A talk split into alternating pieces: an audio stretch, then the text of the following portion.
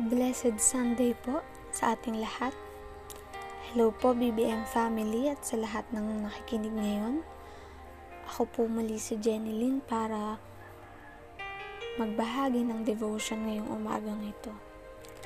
So yan, bago tayo pumunta sa topic natin, let's pray. Yes, Heavenly Father, Lord, thank you po sa panibagong araw, Lord God, panibagong pag-asa, Panginoon, na ipinagkaloob niyo po sa bawat isa sa amin, Lord. Ikaw po yung manguna, Panginoon, sa gawain namin ito, Panginoon. Alisin mo po yung kahinaan ko, Lord God. Bigyan mo po ako ng kaalaman, Panginoon, na nagmumula po sa iyo, Panginoon. Thank you, Lord, kung paano po kami sasamahan, Lord. Ikaw lamang po yung maitaas.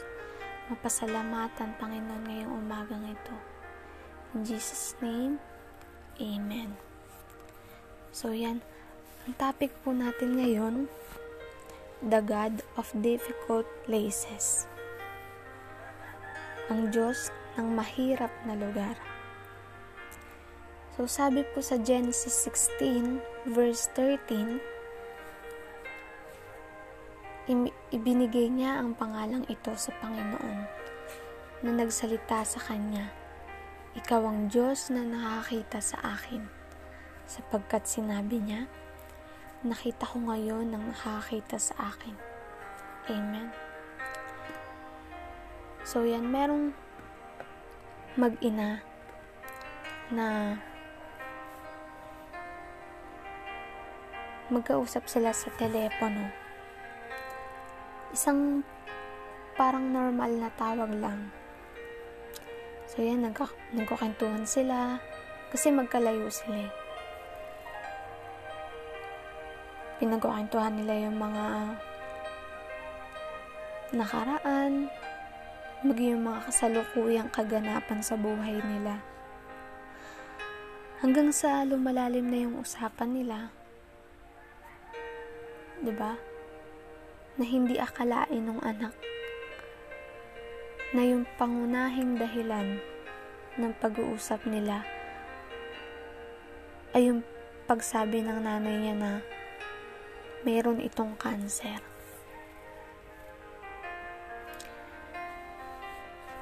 At doon natapos yung pag-uusap nila dahil nabigla yung anak doon sa binalita ng nanay niya naisip niya na yung sinabi ng nanay niya.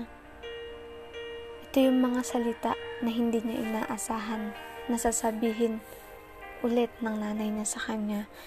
Kasi yung nanay niya is dati na palang nagkaroon ng cancer. Walong taong nakaligtas sa cancer sa suso at idineklarang walang cancer kaya sabi niya hindi dapat ito mangyari. Ito ay nakakagulat at hindi tunay na marinig yung mga salitang yon na nagmula sa kanyang bibig. Nung naisip ng anak dito, nagalit siya sa Lord. 'Di ba?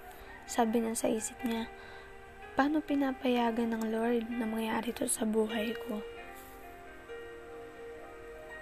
Pagkatapos nun, nagsuri siya ng mga katotohanan. Niisip niya, kailangan ng suporta ng nanay niya. Ngunit nag-iisa siyang anak. kailangan ako, kailangan siya ng nanay niya na maging malapit o malapit sa nanay niya. Ngunit, naninirahan siya sa ibang lugar. At yung nanay niya ay nasa huling bahagi na ng 70s at mayroon pa rin maraming buhay na hinaharap. Sabi nung anak, parang yung kalagayan niya ay hindi patas. nakaramdam siya ng pag-iisa, parang inabando na at pinagkanulo habang nakikipaglaban siya dun sa balita na natanggap niya. Sabi niya parang lahat ng nasa akin ay ginusto ng Diyos na mawala lang. Sa Biblia, may isa pang babae na ang sitwasyon ay tila hindi patas. Kung babasahin natin sa Genesis 16, 'di ba yung kwento ni Sarah at ni Abraham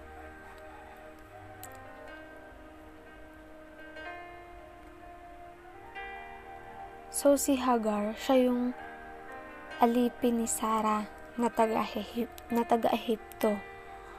So, yan, si Sarah at si Abraham ang mag-asawa. Si Sarah ay nakikipaglaban sa kawalan at bilang isang resulta, nagpa siya siyang gawin ng mga bagay sa kanyang sariling mga kamay.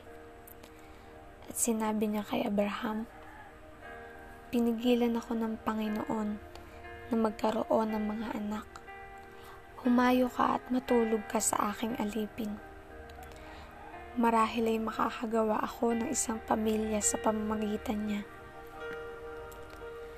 Sumang-ayon si Abraham na sumabay sa plano ni Sarah. At si Hagar na ay naglihi ng isang anak na nagngangalang Ishmael. Sinasabi ng banal na kasulatan nang malaman ni Hagar na siya ay buntis, hinamak niya ang kanyang Panginoon. Sinasabi ng ilang salin na itinuturing ni Hagar si Sarah ng may paghamak. Pagkatapos ay sinisi ni Sarah si Abraham. Sabi niya, Inilagay ko ang aking alipin sa iyong mga bisig. At ngayon na alam niyang buntis siya, hinamak niya ako. Pinagmalupitan ni Sarah si Hagar at tumakas si Hagar. Sinusubukang takasan ang mahirap na mga pangyayari sa kanyang buhay habang nakaharap siya. So sabi ng bata dito, habang hinaharap niya yung diagnosis ng nanay niya, naiisip niya na, di ba si Hagar, yung naramdaman ni Hagar, ginamit siya, pinagkanulo, iniwalay, pinagmalupitan. Naramdaman niya na sobrang hindi patas ang kanyang sitwasyon. Pagkatapos, sabi sa Genesis 16:17, Natagpuan ng anghel ng Panginoon si Hagar malapit sa isang bukal sa disyerto.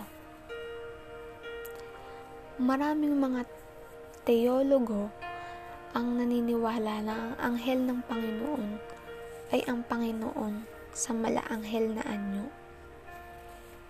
Si Hagar ay napakahalaga na napakahalaga sa Diyos na siya ay dumating at gumugol ng oras sa kanya. Hindi kailangang hanapin siya ng Diyos sapagkat alam natin na siya ay nasa lahat ng kaalaman.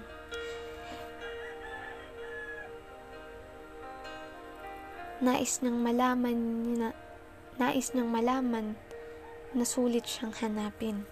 Na, nais niyang malaman niya na siya ay nakikita at minahal ng Diyos. Sabi sa Genesis 16, verse 9, ang anghel ng Panginoon ay humabol, nakikipag-ugnay at nakinig kay Hagar. Inutusan na siya, bumalik ka sa iyong may bahay at magpasakop sa kanya. Hindi iniligtas ng Diyos si Hagar mula sa kanyang kalagayan. Hindi niya ito sinubsob at inalis mula sa sitwasyon. Ito ang inaasahan natin na mayroon tayo sa ating mahihirap na lugar. Inaasam natin na ang Diyos ang humakbang at iligtas tayo mula sa lahat ng mahirap sa ating buhay. Agad niyang gawing maganda at bago ang lahat. Makikita natin dito na hindi ito plano ng Diyos. Minsan, 'di ba? Ililigtas tayo ng Diyos mula sa mga mahihirap na lugar. At kung minsan isusuportahan niya tayo sa gitna nito, siya pa rin ay isang mapagmahal na Diyos sa parehong mga sitwasyon.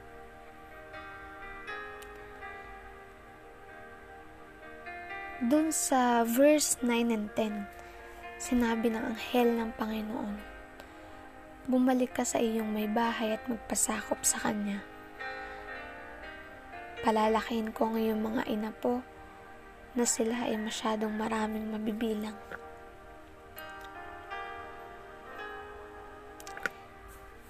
Sa gitna ng lugar kung saan naramdaman mong nasira ka, nakahiwalay, pinabayaan at natatakot, doon kita pagpapalain.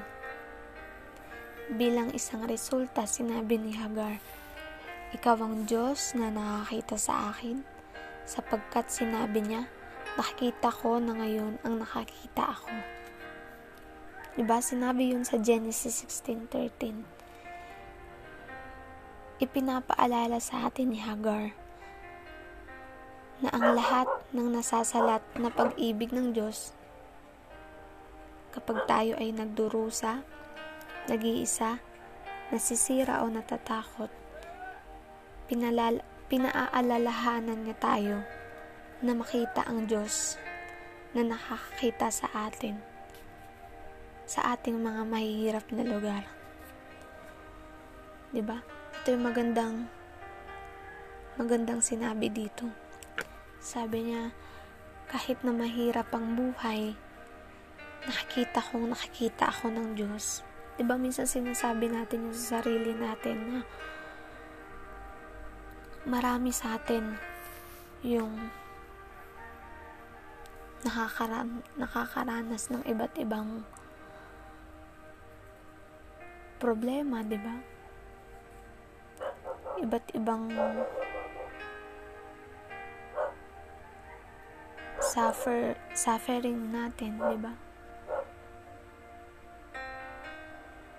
Diba? Iba't iba tayo ng sitwasyon na sa mahihirap na lugar. Pero lagi nating isipin na nakikita tayo ng Diyos. Diba kahit nararamdaman nating nag-iisa, nakikita ko na nakikita tayo ng Panginoon. Kahit na natatakot tayo at nasira, nakikita natin ng Diyos na nakikita tayo.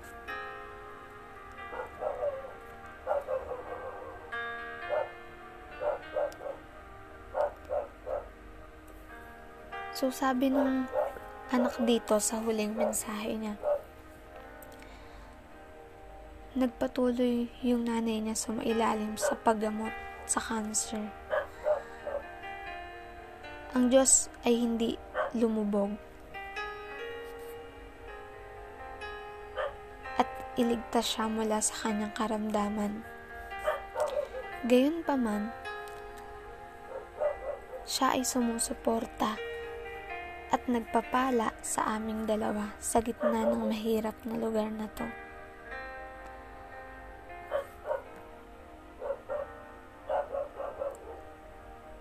Pag nasa mahirap tayong sitwasyon, hindi naman hindi naman pag lumapit tayo sa Panginoon, hindi naman niya tayo agad tatanggalin dun sa sitwasyon na yun eh. ba? Diba? Pero nandun yung pagpapala niya, yung pagmamahal niya sa atin habang humaharap tayo sa mga ganong sitwasyon. ba? Diba? Nananatili siyang iisang Diyos ngayon. Nakikita ka niya, at ako, habang naglalakad sa mga mahihirap na lugar, dahil siya ang Diyos na sapat upang suportahan tayo sa lahat ng kinakaharap natin. 'Di ba? Isipin lang natin na lagi tayong nakikita ng Panginoon. 'Di ba? Nasa mahihirap man tayong buhay, nag-iisa man tayo, nakakaramdam tayo ng takot, nasisira tayo, 'di ba? Isipin natin na sapat, 'di ba? Sapat yung pagpapala ng Panginoon.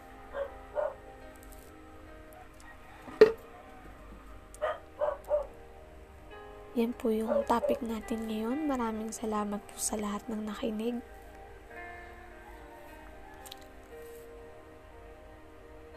Please send po yung prayer request nyo po every day, every day kay Ate Jenny para po sa mga youth at young frop. At sa akin naman po, Jenny Felia para po sa mga daddies at mommies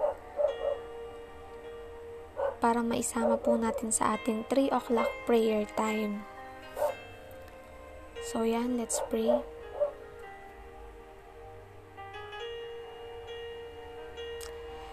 Mahal naming Ama, alam kong hindi ka po namin nakikita. Ikaw po yung nakakita sa amin at sa mga hamon na kinakaharap namin mahigpit kang nag-aalala tungkol sa bawat detalye ng buhay namin. Tulungan mo po kami magtiwala at maniwala na pagpapalain at panatilihin mo kami sa gitna ng aming mahihirap na lugar. Ikaw po, Lord, yung laging humawak sa amin, sa buhay namin, sa buhay ng pamilya namin, Panginoon na nasan man po kami ngayong sitwasyon, eh lagi ka po namin makita, Panginoon. In Jesus' name, Amen. Ako po muli si Jenny Lynn na nagsasabing magalak tayong lagi sa Panginoon.